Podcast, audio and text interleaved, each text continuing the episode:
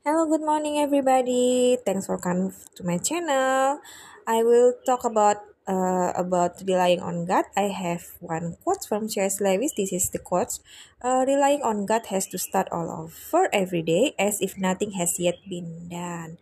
Uh, the meaning is kita harus bergantung terus-menerus kepada Tuhan sehari demi hari, seolah-olah tidak ada yang bisa dilakukan.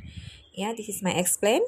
If you are like me, feeling worn out at the end of the day and have the tendency to slip into thinking all the ways you could have been a better parent today, the good news is tomorrow is a new day.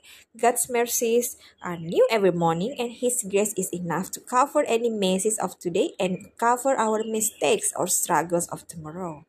Take a breath and start tomorrow relying on God your heavenly Father as if nothing has yet to be done. Okay, next you uh, must starting the day with this reminder of what to set our minds on. As we experience the stressors of work, the noise of toddlers, or the chaos of the world around us, may we fix our thoughts and hearts on the goodness of the gospel and the life giving bread it gives to us.